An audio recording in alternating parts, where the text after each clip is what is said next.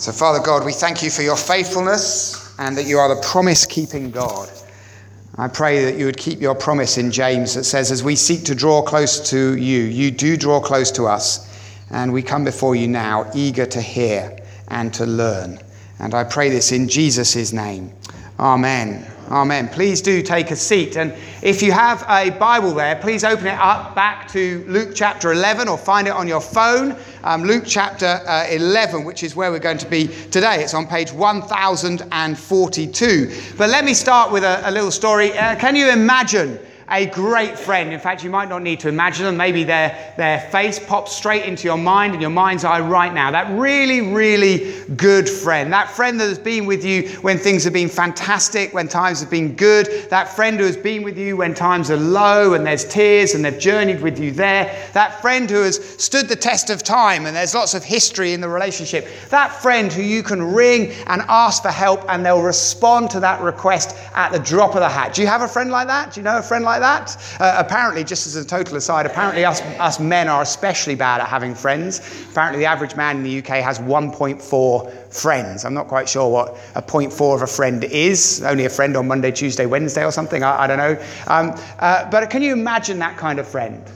Well, now imagine for a moment it's three o'clock in the morning, and for whatever reason you can't get back home. Maybe you've missed your train or the car won't start. What would be an inconvenience during the daytime is now a minor crisis because it's the middle of the night, it's pitch black, it's cold, it's wet, and it's horrible.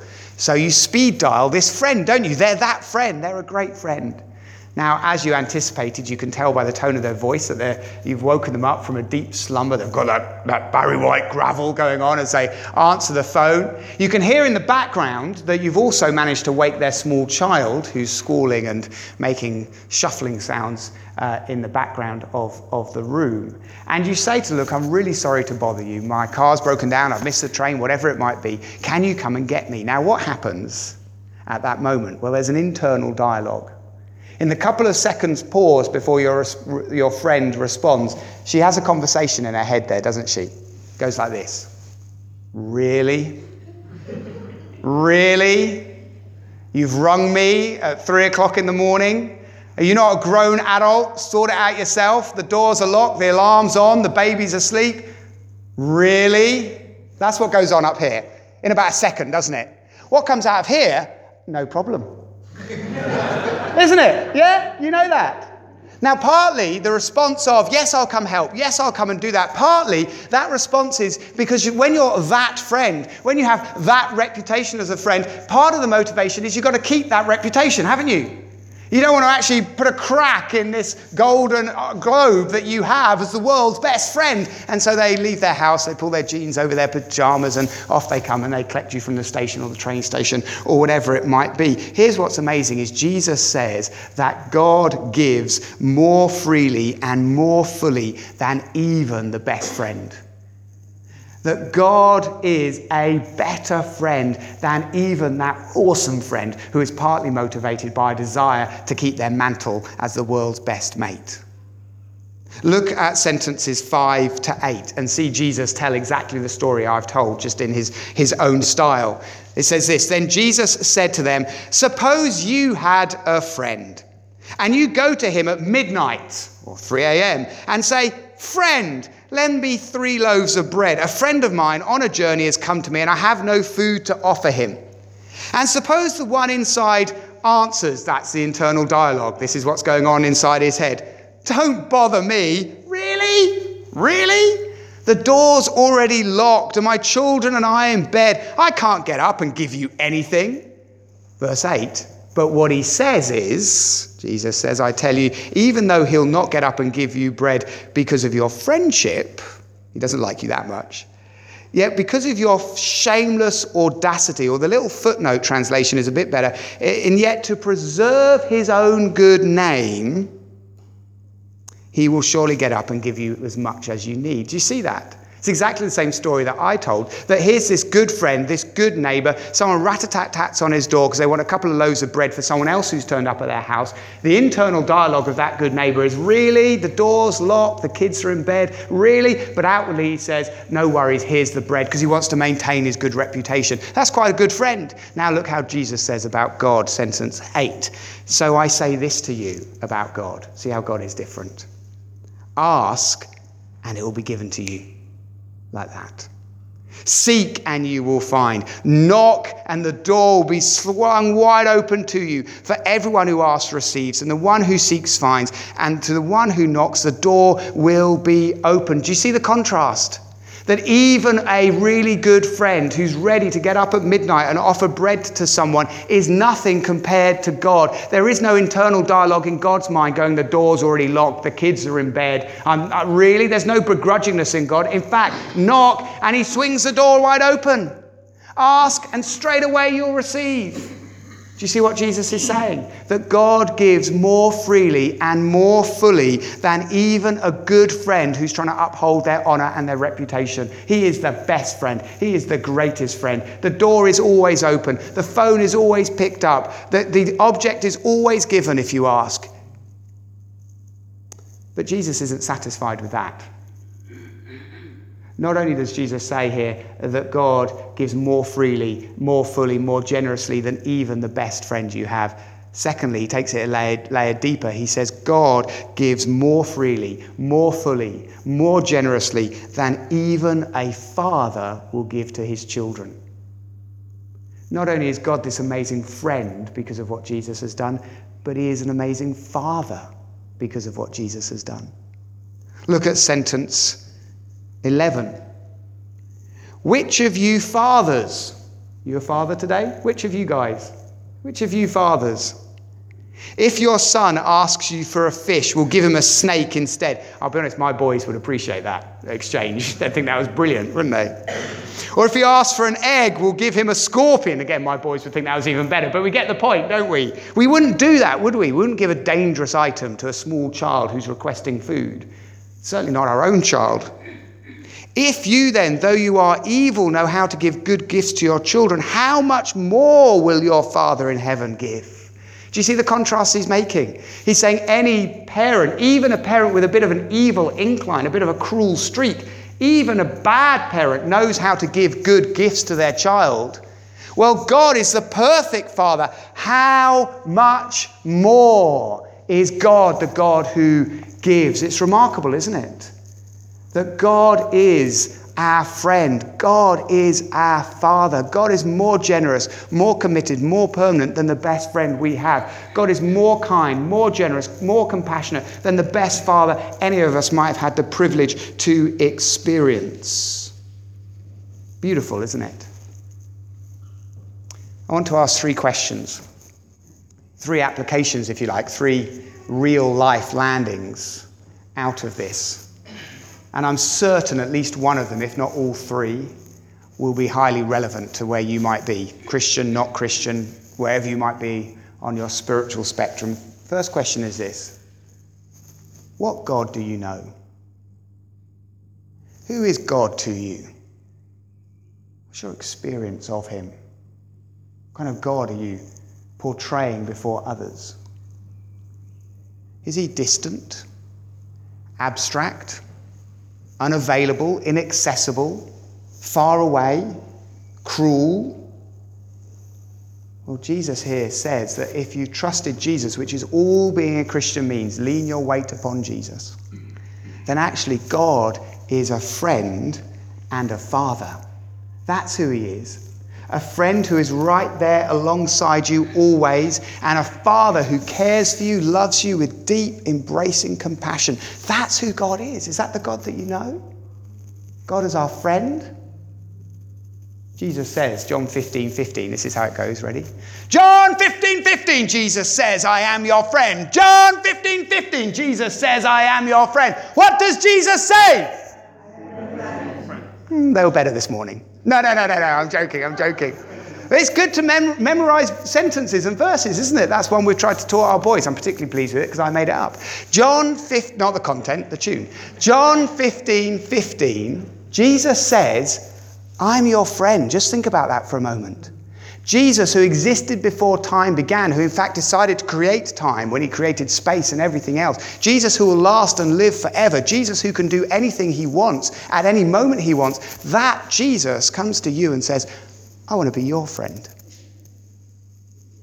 I'm your friend. I'm your friend, Judith. I'm your friend.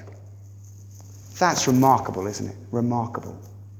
And not just our friend alongside us, who knows us better than anyone, who is ready to give us what he knows we need, even when we don't. Not just a friend, but God is our Father as well, says Jesus.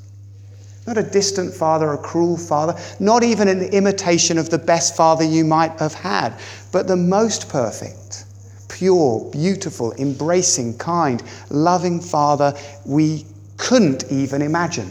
He's so beautiful in his fatherhood. In 2 Corinthians 6, sentence 8, I haven't got a song for this one, not yet. Someone can make one up afterwards if you want.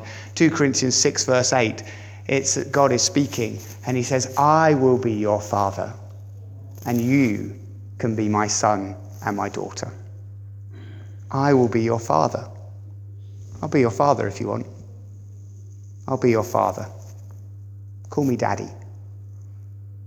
And you can be my son you can come and be my daughter. So, who is God to you? What God do you know? Because through Jesus, Jesus himself says, through trusting Jesus, through knowing Jesus, to relying on Jesus, God becomes our friend alongside our Father above. Is that the God you know? Second question What is this good gift our friend and Father wants to give us? What is this how much more gift that our friend and our Father want to give us, knowing us better than we know ourselves. What is this gift? Look at sentence 13 again. It says this If then, though you are evil, you know how to give good gifts to your children, how much more will your Father in heaven give the Holy Spirit to those who ask him? The good gift our good friend and our good Father wants to give us is the gift of the Holy Spirit. That's what Jesus specifically has in mind here. It's not the cheap imitation of health, wealth, and happiness. And by saying health, wealth, and happiness, I don't mean we're imagining that God is going to make us a millionaire and he's going to turn us into the most good looking figure imaginable. I know I'm close, but imaginable. Uh, and, and life is just going to be marvelous and happy. I don't mean some extreme version of health, wealth, and happiness. I mean, many of us think, God, just a little bit more money. So that last week of the month is not such a squeeze. So, so the kids could just have one after school club, just one decent holiday this year, just, just a little bit more money. God, please. And just a little bit more health. I know I'm getting old. I know my back has gone. But why does it have to get in the way so much with the care of the grandchildren? Well, God, just the dementia slightly less rife, God. Just a little bit more health. But he doesn't say our friend who is, loves us too much to wish us harm, our father who's too wise to make a mistake. They don't say the good gift I want to give you is that, do they? Jesus says it's the gift of the Holy Spirit. Now, why is it that we long for those other things more than we long for the Holy Spirit? I think that partly the answer is the same as, as why we might watch the MOD firework display in November and be awestruck and blown away by it if we have never lain on our backs on the African savannah and stared at the blazing midnight sky. The fireworks impress us because we've never seen the magnitude and magnificence of God's own creation of midnight in Africa. Or perhaps it's the same reason why, when that little terrier scarpers out the alleyway off its lead, we kind of run away as if we're terrified of that little yapping brute because we've never stood before a raging lion in all its hunger as it roars before us. And so, actually, these things impress us. They're substantial and real, but they impress us because we've never seen the fullness of the gift of God's Holy Spirit. Does that make sense? Let me change the analogy a little bit. Um, I've borrowed this story from someone. I can't remember where I've borrowed it from, but it's someone else's story. Story told of a mother and daughter walking down a beach, and the beach is covered in these shards and fragments and chunks of the most beautiful shells imaginable big, shiny, rainbow colored, glistening in the sunlight, stunningly beautiful. And the little girl, she's just really a toddler, she's loaded up her hands with these fragments and her pockets are bulging, you know, like kids do, bulging out pockets as she's walking along, delighted with these. And she's giggling away, and the mum is just absorbed in the delight of her little girl, just full of joy because of the joy her daughter is having. And then as they progress down the beach, they get to where the, the shoreline is, where the tide line is. And as they get there, where the waves haven't pounded so hard or for so long, the fragments and the chunks and the shards become whole shells. Stunning shells. Remarkable, beautiful sculptures of nature. And the mum sees these shells, and the mum's grin bursts on her face. She imagines the joy of her little daughter as she sees the magnificence of these shells. And as she turns to face her daughter and give her permission to gather them up, she looks at her daughter's face, but her daughter's face is crumpled in sadness with tears running down her tre- cheeks. And the mum says to her daughter, Why are you crying? Look at these shells. And the daughter says, I can't let go of the fragments to pick up the shells. So infatuated with the fragments, she can't put them down to pick up what the fragments themselves are pointing to the beauty of the shells. And so often I think that is our experience when it comes to what God, the good God we have as our Father and our friend, wants to give us. He knows the best gift He has to give us is the gift of His Holy Spirit. But our hands are filled with the shards of health and wealth and happiness. And even as we see the beauty of what God wants to give us, we cannot empty our hands to receive it. We cannot put these things down. Third question is who then can get this gift? Who gets this gift of the Holy Spirit? Look again at sentence 13, if you would, with me. If you then, though you are evil, know how to give good gifts to your children, how much more will your Father in heaven give the gift of the Holy Spirit to those who ask him? That's the qualifier, isn't it? He gives it to all and any who do what? Who ask. Ask Him for it. He's like that good father, that good friend, waiting to be asked. Give me your good gift of the Holy Spirit. It's not for some elite few. It's not for those who have reached some spiritual high. It's not for those who are mature to a certain level. It's not only for those who have been a Christian for a certain length of time. It's not for those who have a particular personality type or have come from a particular church style or background. It's not for those who hold a particular position in the life of the church. It's for all and anyone who asks. Who asks. You might ask with wonder and excitement. You might ask with worry and anxiety. You might ask with trembling readiness or trembling hesitation. You might be open or you might be anxious. You might be eager or reserved. It doesn't really matter as long as you ask. He wants to give. Just like that girl, thrilled thrilled, in love with her boyfriend. Mid 20s, let's put them. He, she loves him and loves him. He's a good man, a great man. Doesn't matter how that man asks, does it? Oh, oh, will you marry me? Will you marry me? She so wants to say yes. It doesn't matter how he asks, does it? Yeah? God so wants to say yes. Our Father and friend so wants to give this gift that actually this morning it doesn't matter how you ask. Not really sure? Bit cocky? He's going to say yes.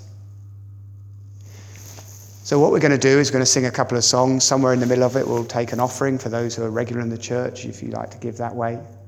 We're going to sing a couple of songs.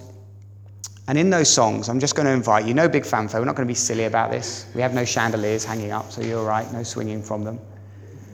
But I am going to invite you just to say My good Father, my good friend, I'm asking for the gift that you know I need. I'm emptying my hands of the shards of ambition, of money, of health, of parenting, as beautiful as they are, because I want my hands empty for the things they point to the gift of your Holy Spirit. Shall I pray for us? And then Johnny and the musicians will lead us in another song.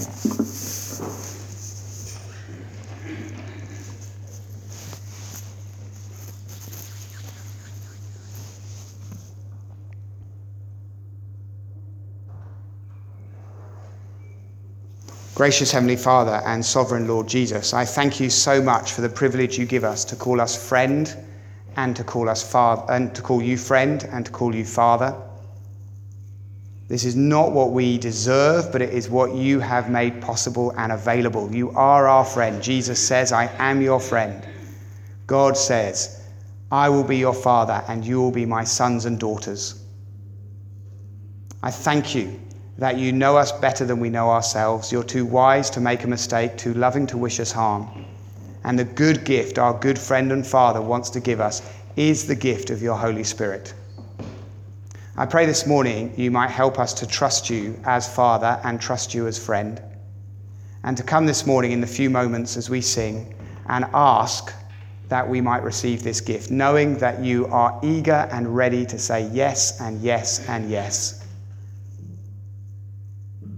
I pray you'd make us more and more like Jesus, who we are told in Luke 4 was full of the Spirit, led by the Spirit, and in the power of the Spirit. And even as we sing, we might echo his prayer there in Luke 4, where he says, Spirit of the sovereign Lord, descend afresh on me.